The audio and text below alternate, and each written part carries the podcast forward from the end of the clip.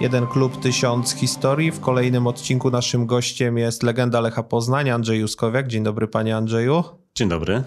Troszkę będzie o, historii, troszkę będzie o teraźniejszości. Myślę, że takie słowo, które będzie łączyć e, tę rozmowę od początku do końca, to słówko scouting. Andrzej Juskowiak jest teraz pracownikiem scoutingu Lecha Poznań, a kiedyś sam był skautowany i od tego chciałbym tę rozmowę rozpocząć, bo Rozpocznijmy ją od czasów gostyńskich, czyli od tego, jak Andrzej Juskowiak trafił do Lecha Poznań, bo to też jest ciekawostka. Dziś programy scoutingowe, dziś skauci jeżdżący na mecze, latający po całej Europie, a lata 80. no to jednak można powiedzieć zupełnie inna bajka. Tak, ja jeszcze wrócę trochę hmm, niżej, czyli jak zostałem zeskautowany do Kani Gostyń.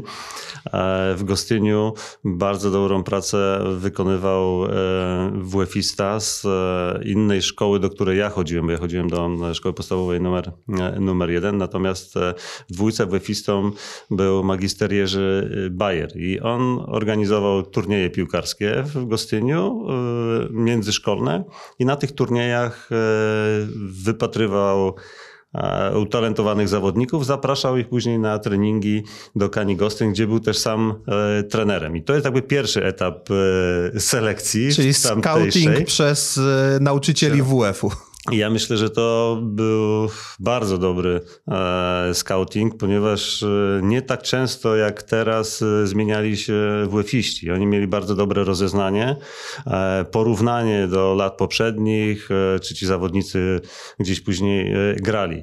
I kiedy już trafiłem do, do Kani Gostyń, to po jakimś czasie ten sam trener e, zadzwonił do kogoś z Poznania, że jest tak e, zawodnik, który może wam e, się przydać, który ma spore umiejętności, który się wyróżnia na, na tle innych chłopaków w Gostyniu. I sama odwaga tego człowieka, żeby zadzwonić wtedy do, do klubu, do, do Lecha Poznań czy do jakiegokolwiek innego, świadczyła o tym, że należy to bardzo poważnie e, potraktować. I moim zdaniem to było znakomite e, rozwiązanie i taki no, pierwszy scouting taki naprawdę dla tych klubów dużych, największych, utytułowanych w Polsce, które, które starały się dotrzeć do mniejszych drużyn, żeby, żeby też zobaczyć, jak oni, jak oni funkcjonują. Ta pewność człowieka, który jest tam na, na bieżąco, E, z,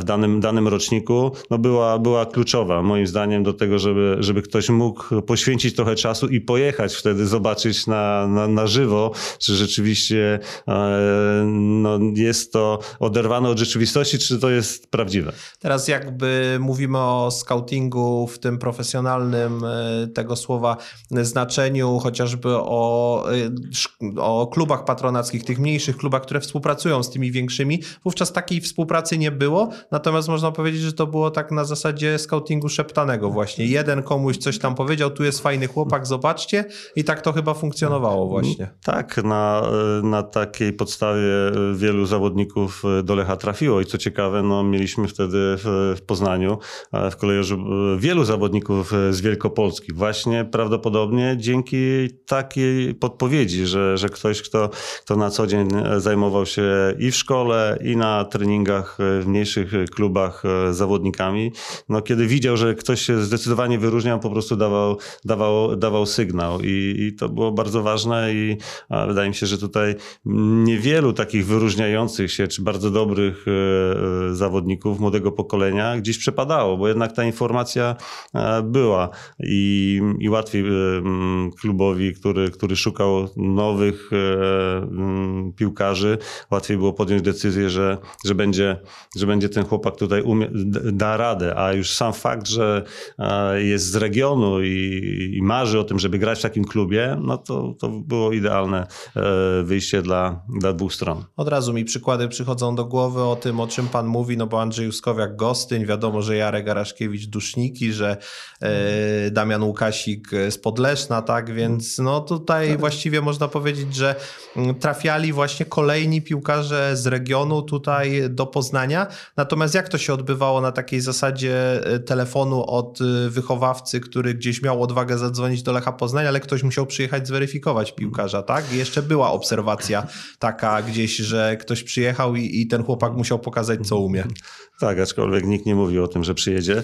E, mm, ja strzelałem mnóstwo bramek w Pucharze Michałowicza i, i to prawdopodobnie tam byłem bardziej oglądany niż w Kani Gostyń, no bo wiadomo, że to już wyselekcjonowani zawodnicy na szczeblu województwa, wtedy Leszczyńskiego e, i, i przeciwko kolegom z innego województwa, no to już taki poziom odpowiadający, e, mówiący dużo też na, na temat piłkarza i ja tam też zdobywałem bramki, e, dlatego podejrzewam, że, że to było jakieś dopełnienie tej, e, tego sygnału e, pierwszego, że, że coś tam dobrego się dzieje w Gostyniu, ale oczywiście trzeba zobaczyć na żywo. Jakby to jedno się nie zmieniło, mhm. że ta obserwacja na żywo jest najważniejsza i bardzo dużo jest w stanie E, powiedzieć e, e, skautowi, bo to, co widzimy w telewizji, to jest najczęściej miejsce, gdzie jest piłka, a dla pełnego obrazu, dobrej oceny każdego piłkarza, to, co on robi bez piłki, nie chcę mówić, że to jest nawet czasami ważniejsze, aczkolwiek no, niektórych, przy niektórych pozycjach tak, ale to jest bardzo istotne dla, dla ogólnej oceny zawodnika. Ucieknę chwilę, bo właśnie w jednym z wywiadów czytałem, podkreślał to pan właśnie, że gdzieś uczył się od takich piłkarzy już za granicą jak Bałakow, jak Luis Figo. E, to byli piłkarze, którzy właśnie poruszanie na boisku mieli wzorowe i potrafili przewidzieć ruchy, tak, kto gdzie się pojawi, kto w jaką strefę wbiegnie. Andrzej Juskowiak trochę od nich chwytał właśnie e, takie rzeczy. Tak, początki nie były wcale proste, bo jeżeli gra się z e, zawodnikami, którzy e, przewidują pewne ruchy do, do przodu i to nie jest jeden, tylko dwóch piłkarzy, e, no to trzeba się szybko do, e, dopasować, żeby, żeby nie być w nie tym miejscu, co trzeba. E, jeszcze dodałbym do Bałakowa i do Figo Paulo, Paulo Souza, obecnego naszego selekcjonera. Idealne który, teraz. który jakby te cechy w defensywie, e, tą antycypację, przewidywanie miał no, na bardzo mm, e, wysokim poziomie i, i trudno było znaleźć drugiego piłkarza na tej pozycji, który by tak dobrze się ustawiał przed podaniem piłki. Mm, notował dużo przechwytów, on nie był wcale ani silny, ani duży, ani szybki, a zawsze był tam, gdzie jest e, piłka. No, walczył generalnie z piłką, a nie z przeciwnikiem. I taka była jego rola i bardzo dobrze z niej się e, wywiązywał i miałem szczęście z takimi piłkarzami e, grać, e, trenować i, i, i, musiałem się do, dopasować oczywiście e, do tego. Aczkolwiek ci ofensywni, jak Figo czy Bałakowo, oni też wymagali ode mnie, żebym ja im asystował, bo oni chcieli też strzelać bramki. To nie było tak, że, że oni są tylko i wyłącznie do tego, że, żeby podawać, bo, bo oczywiście te statystyki chcieli mieć też dobre. Ten Luis Figo, to gdzieś czytałem w jednym z wywiadów, to trochę zazdrosny było tego Andrzeja Juskowiaka, który jako taka wielka gwiazda przychodził do Sportingu i te oczekiwania były były spore faktycznie. No tak, po Igrzyskach Olimpijskich, kiedy dotarliśmy do, do finału z reprezentacją Polski, kiedy zostałem królem e, strzelców Igrzysk, e, te oczekiwania były bardzo, bardzo duże e, i no jeżeli ktoś był w Portugalii, to, to wie, jak ludzie żyją piłką, że trzy dzienniki piłkarskie właściwie mm, opisują wszystko, co się dzieje i nawet więcej czasami. Ja e, widziałem takie właśnie, jak wylądowaliśmy w 2011 roku, że się wtrącę, Lech grał ze Sportingiem Braga i akurat był mecz pomiędzy Porto a Benficą, chyba kilka dni wcześniej rozgrywany to w każdym dzienniku po 48-50 stron potrafiło jest... być właśnie analiz meczu i wszystkiego, co się wokół tego meczu działo. To jest nieprawdopodobne, bo generalnie no, w większości y, krajów um, gazeta papierowa już odchodzi do lamusa, natomiast w Portugalii ma się bardzo, bar, bardzo dobrze i codziennie, kiedy się idzie gdzieś do, do kafejki, to, to widać ludzi z abolą, z rekordem czy użogu, to jest zawsze mhm. e, e, ktoś, kto, kto czyta i, i, śledzi. Natomiast no, ja muszę powiedzieć, że bardzo dużo ciekawych informacji, artykułów jest w tych gazetach, bo ja tak już trochę dziś odchodząc od tego tematu, przygotowując się nawet, na, komentując mecze na Mistrzostwach Świata czy, czy Europy, wiele ciekawych, sprawdzonych informacji uzyskiwałem właśnie czytając tą E, gazety portugalskie. I e, to bardzo ułatwia też pracę, ale też pokazuje ich e, standard, jak, jak wysoko, jak dobrze są przygotowani, jak, jak dobrze to um, muszą sprzedać ten, ten produkt, tak? I, I są chętni.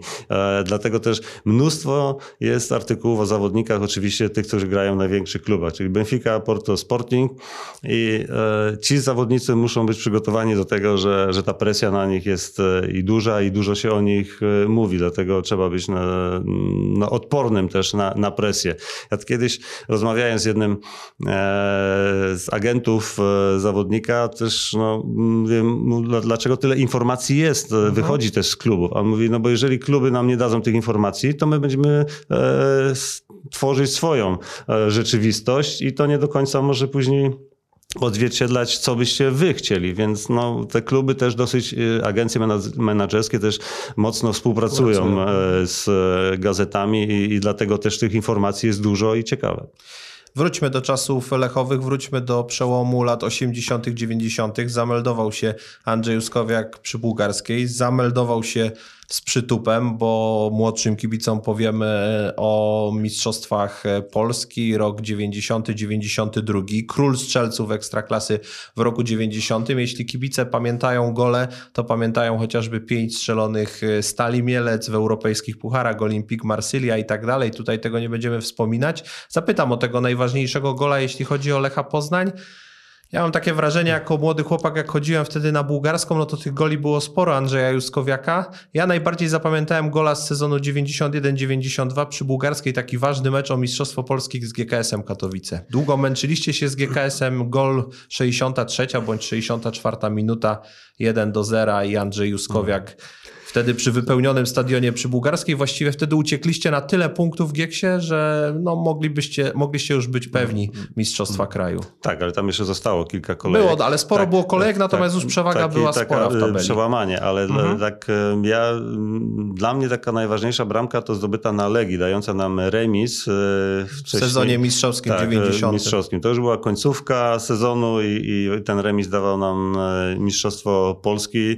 Na trudnym terenie ważne ważna, ważny gol i tak gdzieś jak patrzę, e, która mogła być taka, którą ja oceniałem bardzo, bardzo wysoko, to właśnie, właśnie to. Aczkolwiek, no właśnie, bo na Legii, dla chłopaka z Wielkopolski, na Legii, gdzie to podejście, no już wtedy do Legii było takie, że, że to był jednak ważny rywal ligowy i, i taki, którego nie za bardzo się lubiło, a przecież świętowaliście mistrzostwo właśnie w tym 90 no, tam. Tak, poza tym no, w takich meczach jest bardzo trudno zdobyć bramkę, bo oba zespoły są bardzo agresywnie nastawione, e, przede wszystkim niechcące popełnić e, błędu i tutaj e, sytuacji do zdobycia gola najczęściej jest bardzo mało albo prawie w ogóle czasami e, trudno mieć taką stuprocentową, więc to bardzo cieszy i i było ważne, zwłaszcza, że jeszcze też moja bramka przyczyniła się do tego, że zdobyliśmy Mistrzostwo Polskie.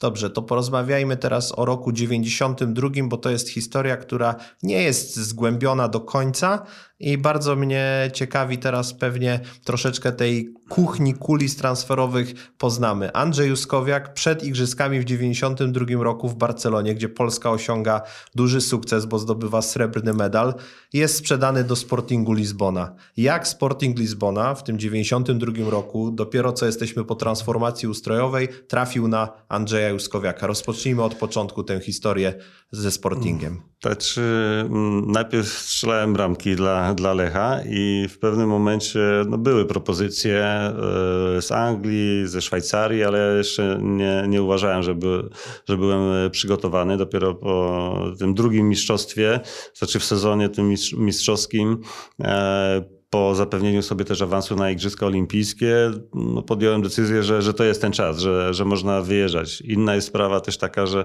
że wcześniej e, młodzi zawodnicy w, na, w moim wieku nie mogli wyjeżdżać, bo, bo dopiero od 20 bodajże 8 roku życia, albo mhm. jeżeli ktoś miał urwaną, że tak powiem kolokwialnie, nogę, to wtedy dostał zgodę, że mógł, mógł wyjechać e, e, z Polski, więc to wcale nie było takie łatwe, jak, jak to teraz e, jest. I w okresie świąt wielkanocnych zostałem zaproszony na tygodniowe testy, staż, takie pokazanie się do PSW Eindhoven, do, do Holandii to e, załatwiał e, ówczesny mój menadżer e, Włodek Lubański. No i trenerem w tym czasie PSV Eindhoven był Bobby Robson.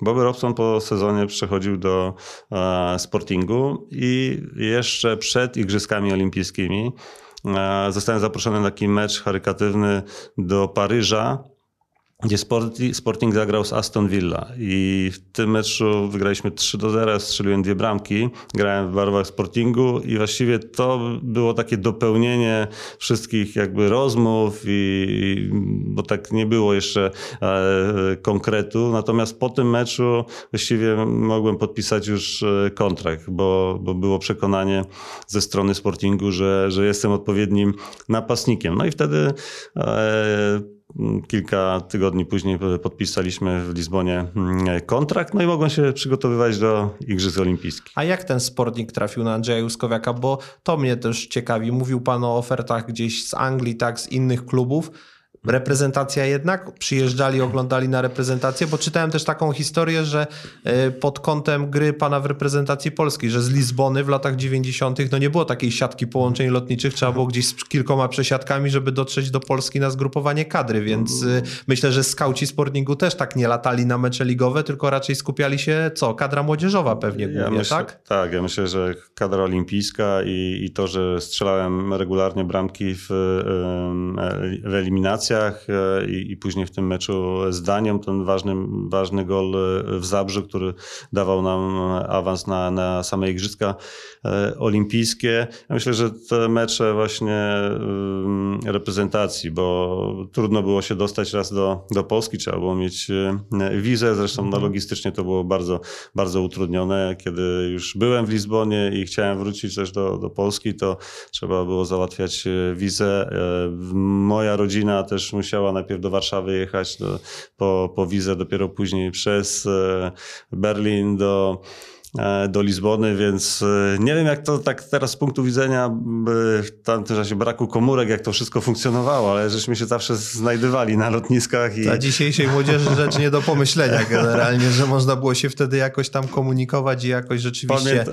to wszystko tak, załatwiać. Tak, ale też w jaki, 90 bodajże czwarty to był rok, kiedy mój Brat przyjechał samochodem, bo kupiłem wtedy samochód tutaj w Polsce i on przywiózł samochód do, e, do Lizbony. I w, też martwiłem się, mieliśmy dwa treningi i po pierwszym treningu patrzę, nie ma go. Po drugim treningu gdzieś też go nie ma. Już później e, wychodzę z szatni no on stał samochodem na wprost wejścia do, do, do, klubu, nie? No i bez komórki żeśmy się znaleźli, także e, no, to były takie, to pewnie ta logistyka dużo więcej zajmowała niż teraz. Teraz nie możemy sobie pozwolić na, na, na tyle szukania i e, czekania, bo to życie jest dużo e, szybsze. Można to lepiej zorganizować, no ale wtedy też dawaliśmy radę. Jeżeli chodzi o perspektywę czasu, ten transfer przed Igrzyskami Olimpijskimi, cena poszła w górę, pewnie może oferty po Igrzyskach Olimpijskich byłyby bardziej atrakcyjne. To był dobry wybór, żeby to zamknąć już przed Igrzyskami. Teraz już pewnie mówimy z perspektywy, wówczas pewnie w głowie było sporo myśli jeszcze po Igrzyskach, natomiast teraz już tak z perspektywy prawie 30-letniej to był dobry wybór, żeby to zrobić je, zanim polecieliście do Barcelony? E, dobry. E, wiele razy już odpowiadałem na to pytanie, bo e, miałem propozycję oczywiście w trakcie igrzysk, zaraz po igrzyskach, natomiast po pierwsze nie miałem żadnej klauzuli odstępnego odejścia. Dwa, ówczesny prezydent Sportingu Souza Sintra absolutnie nie brał tego pod, uwagę, że, że może mnie sprzedać. W ogóle z nikim nie, nie chciał rozmawiać natomiast e, moim zdaniem, e, ja nie wiem, jak ja bym reagował podczas samego turnieju, kiedy po jednej strzelonej bramce, po drugiej, po trzeciej, po czwartej miałbym propozycję i, i czy dałbym sobie z tym radę, bo Kwestia głowy, no, tak, czysta to głowa, zupełnie, ważna. Ja miałem y, podpisany kontrakt, wiedziałem co będę robił po igrzyskach, przygotowywałem się z reprezentacją, na której mi bardzo zależało i mieliśmy naprawdę fantastyczną drużynę e, z dobrych zawodników, bardzo dobrych zawodników i doskonałych y, charakterów, dlatego osiągnęliśmy sukces i ja się cieszyłem tym, że, że żeśmy awansowali na e, taki, taki turniej. I dla mnie to nie było problemu, że w jednym meczu strzeliłem bramkę i, i w kolejnych i że okej, okay, jak strzelę jeszcze trzy bramki, no to będę warty 5 milionów. Mhm. Jeżeli mhm. 6, no to może z 8.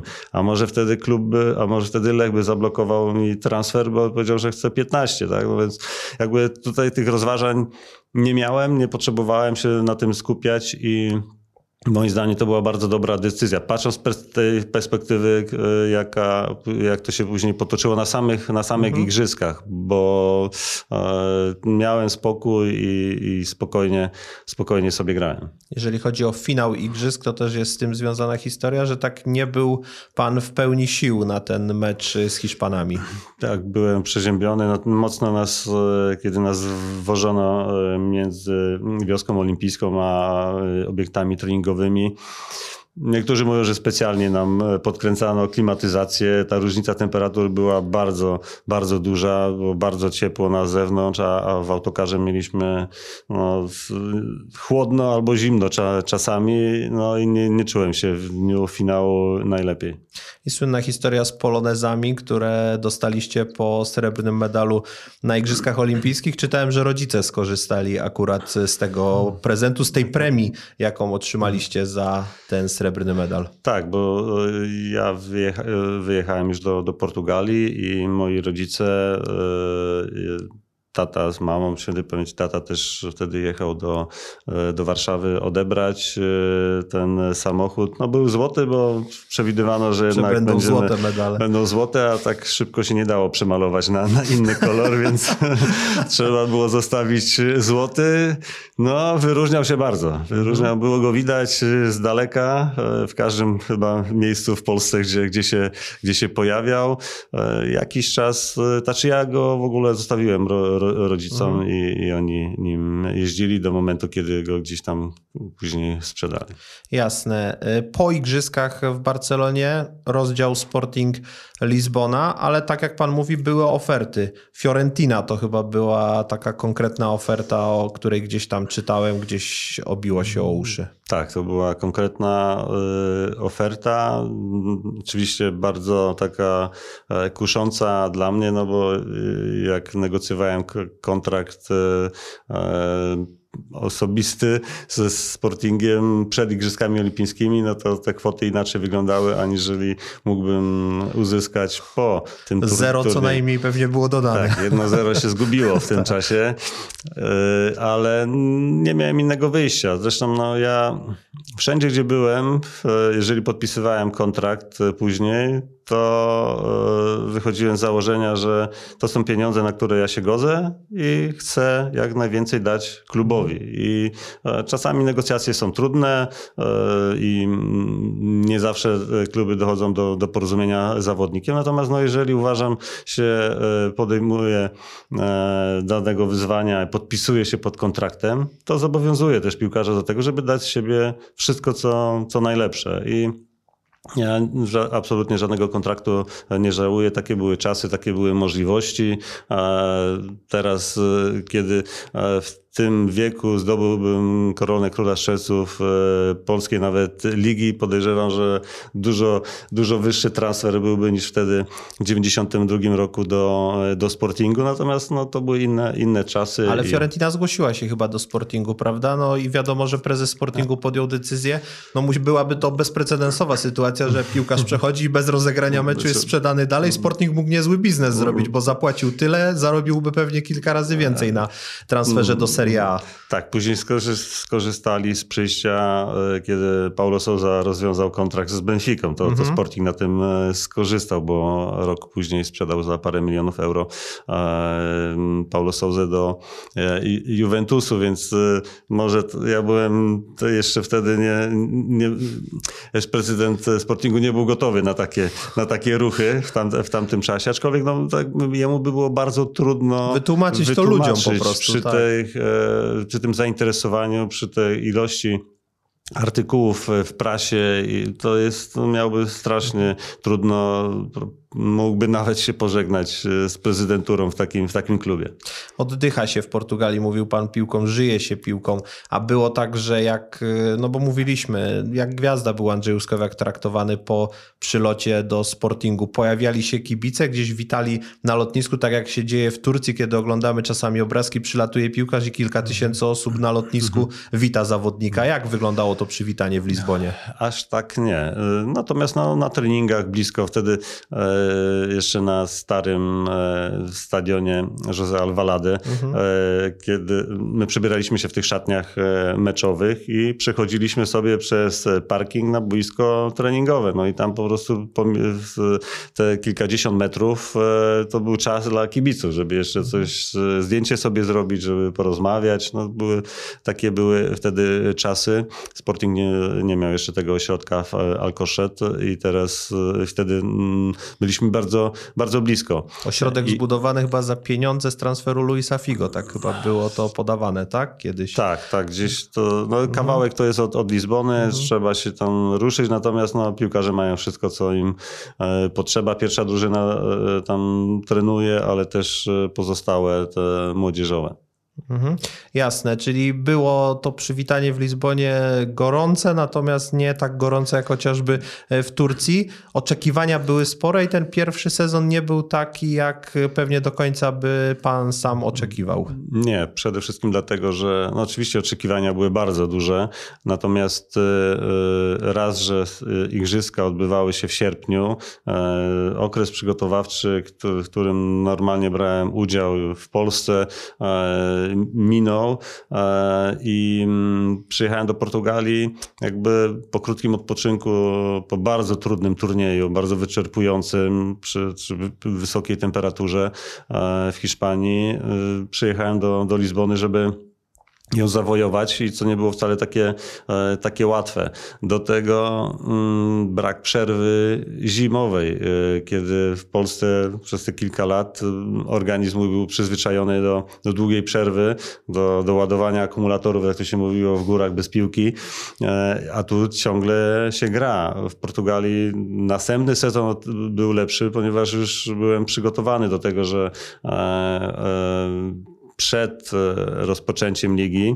To jest najważniejszy okres do tego, żeby e, złapać odpowiednią kondycję na, mm, na, cały, na cały sezon. I, Bo nie ma tej przerwy tak jak w Polsce grudniowo-styczniowej. Tak? I to był jeden z najtrudniejszych, naj, najcięższych okresów przygotowawczych, jakie miałem w historii, bo e, byliśmy na przykład w Holandii na, na zgrupowaniu i przez 10 dni mieliśmy trzy treningi dziennie.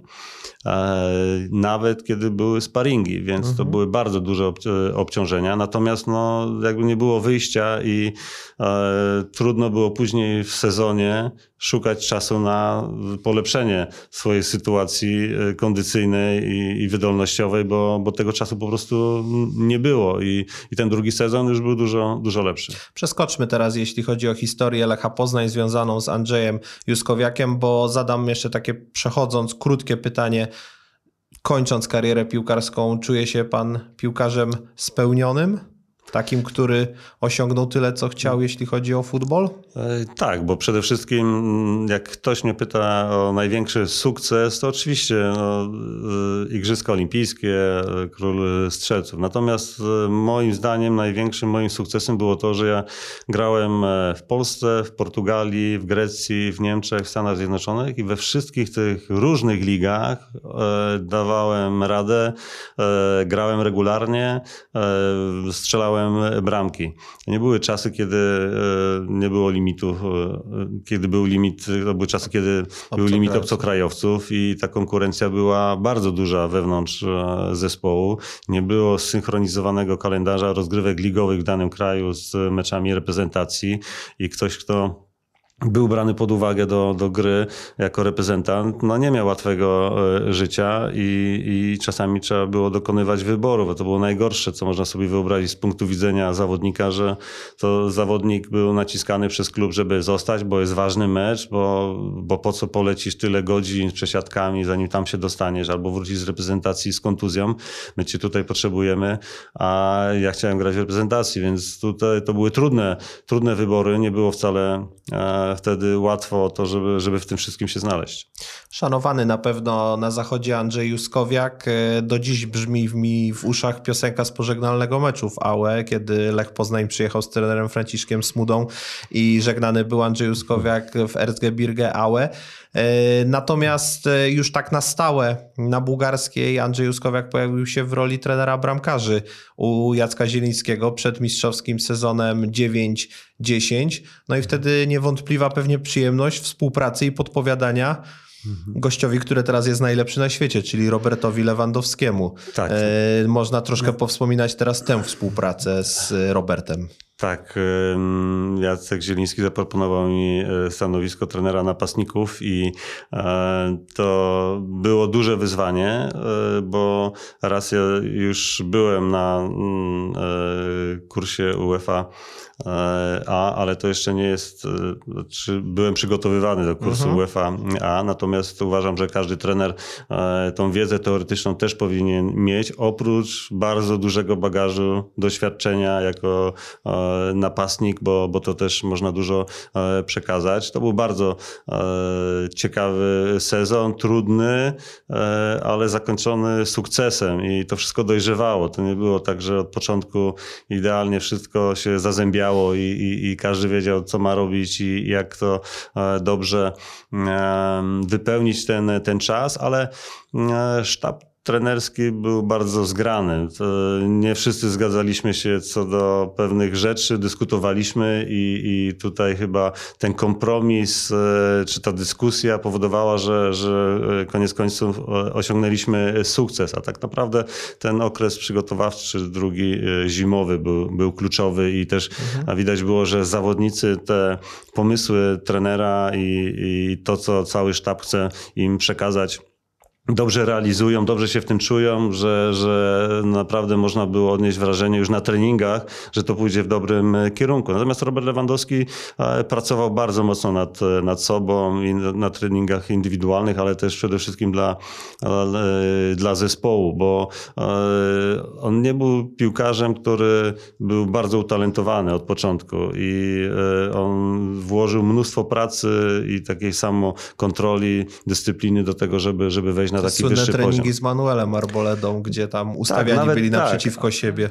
Tak, ale dokładnie. Nawet takie decyzje, które mhm. gdzieś tam zapadały na, na y, sztabie tenerskim, żeby prowokować do, do takich sytuacji na treningach, żeby oni grali na, przeciwko y, sobie. Raz, że y, Arboleda nie odpuszczał nikomu i dla niego nie było, że, że ktoś tam jest mega gwiazdą, będzie gwiazdą albo, albo jest początkującą. On wszystkich traktował równo na, na boisku i to było bardzo istotne, ale też jakby on musiał mieć, e, musiał być stymulowany, bo jeżeli ktoś nie podjął walki z nim, no to mhm. później on też nie, był, nie czuł się dobrze przygotowany do, do meczu. Robert też nie odpuszczał, więc tutaj były ciekawe e, pojedynki, aczkolwiek czasami no, trzeba było gdzieś tam temperować ich, bo gdzieś były e, za blisko, nie trzymali dystansu społecznego. Został nam jeden wątek, ale zamykamy zamykając ten wątek trenerski w Lechu Poznań, teraz możemy się pobawić jeszcze w jedną anegdotkę, bo kiedyś rozmawialiśmy o tym, a nie wszyscy kibice o tym wiedzą. 3 listopada 2010 roku trenerem Lecha został Jose Bakero, a 4 listopada, zaledwie dzień później, było wielkie zwycięstwo z Manchesterem City.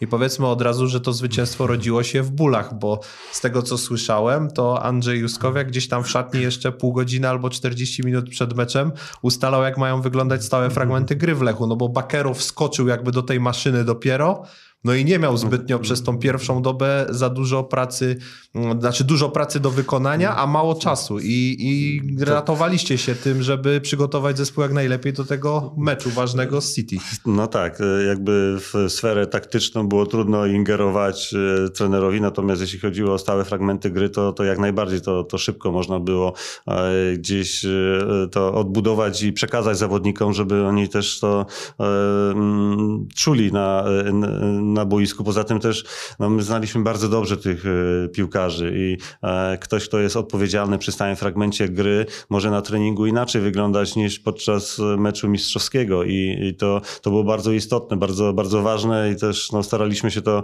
e, przekazać tak no, nawet trochę bez wiedzy może Bakero bezpośrednio do, do zawodników, żeby tak. każdy zapamiętał to swoją, swoją rolę, żeby to się nie rozsypało, bo, bo wiadomo, no, przy stałym fragmencie gry, jeżeli jeden czy drugi zawodnik no, nie wykona swojej, e, swojego zadania, to bardzo łatwo można stracić bramkę. 85 minuta to był właśnie stały fragment gry i gol na 2 do 1. Szczęścia było sporo, bo obrońca wybił piłkę w głowę Manuela Arboledy i od tej głowy piłka wpadła do siatki, ale, ale no faktycznie stały fragment gry pomógł, jak się okazuje, nawet taki ustawiany w ostatniej chwili.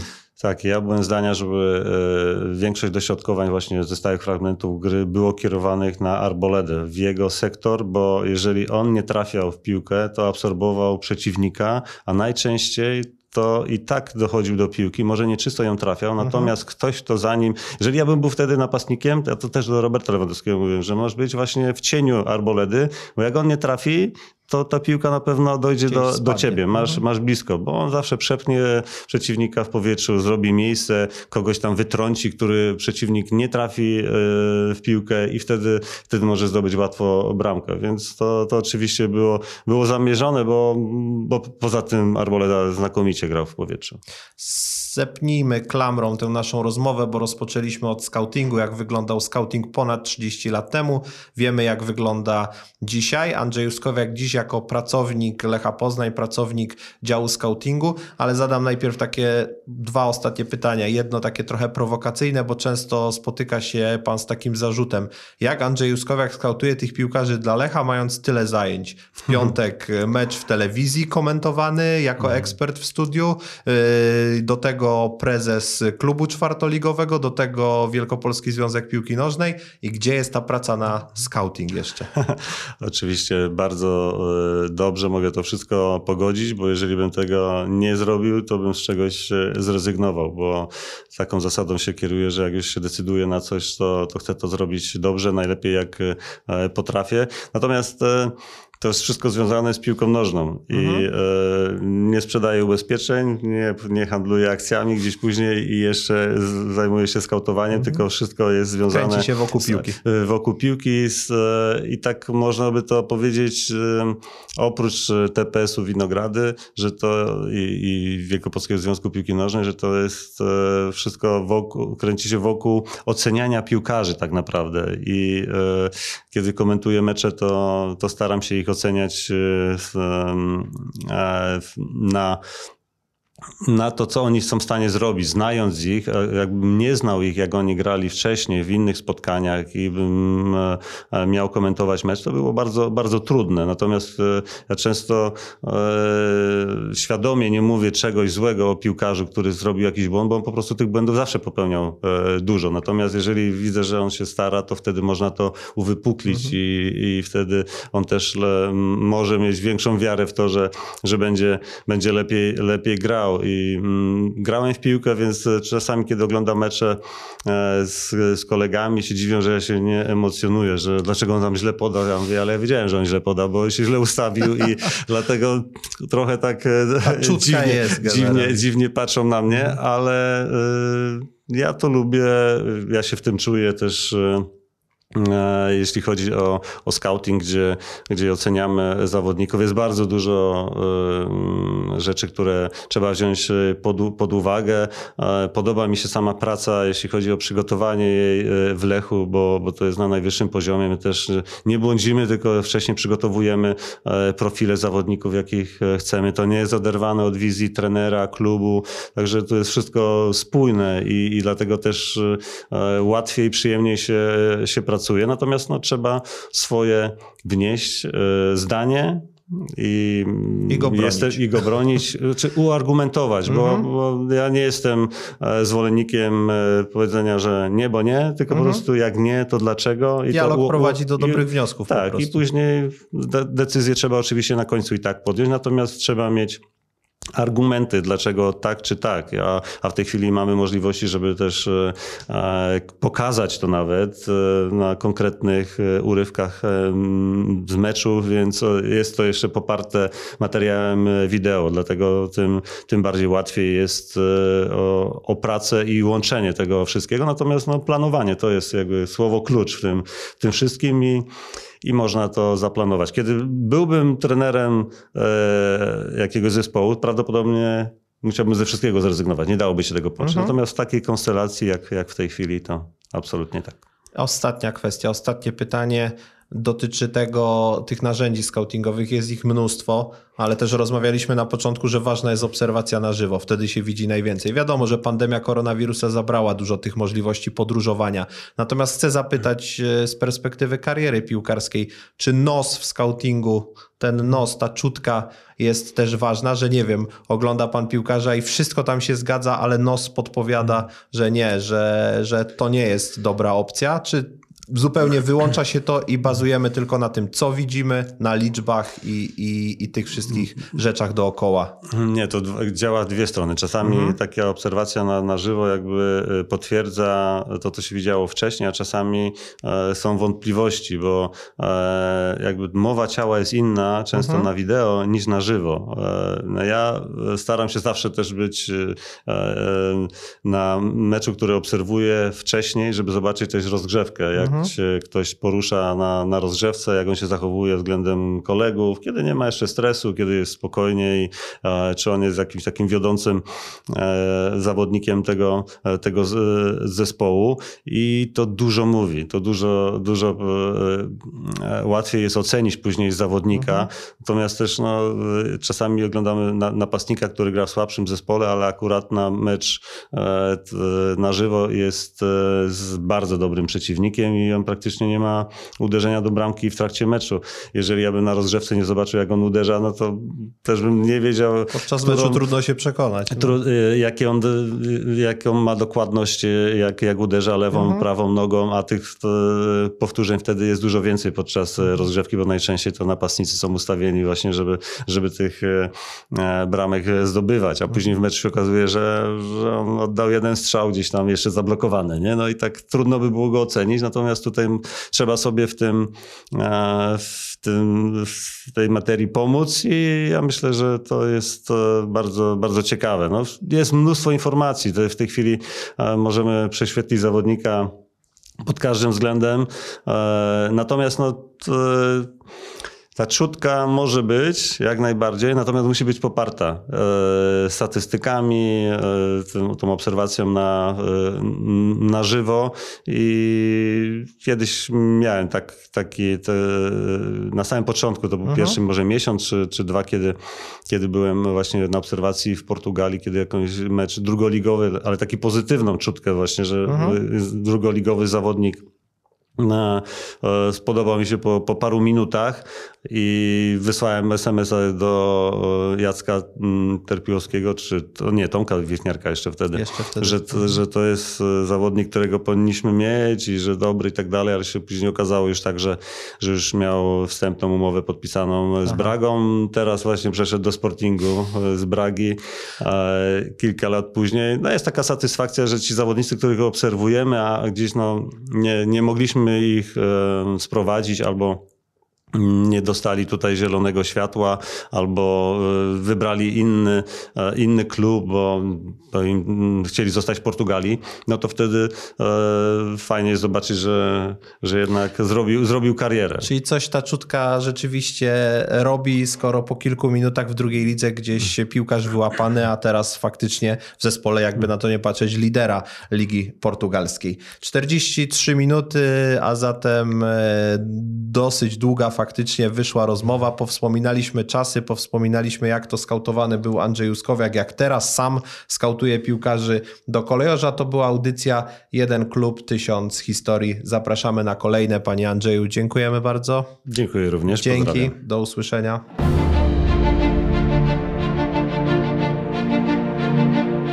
Jeden klub, tysiąc historii.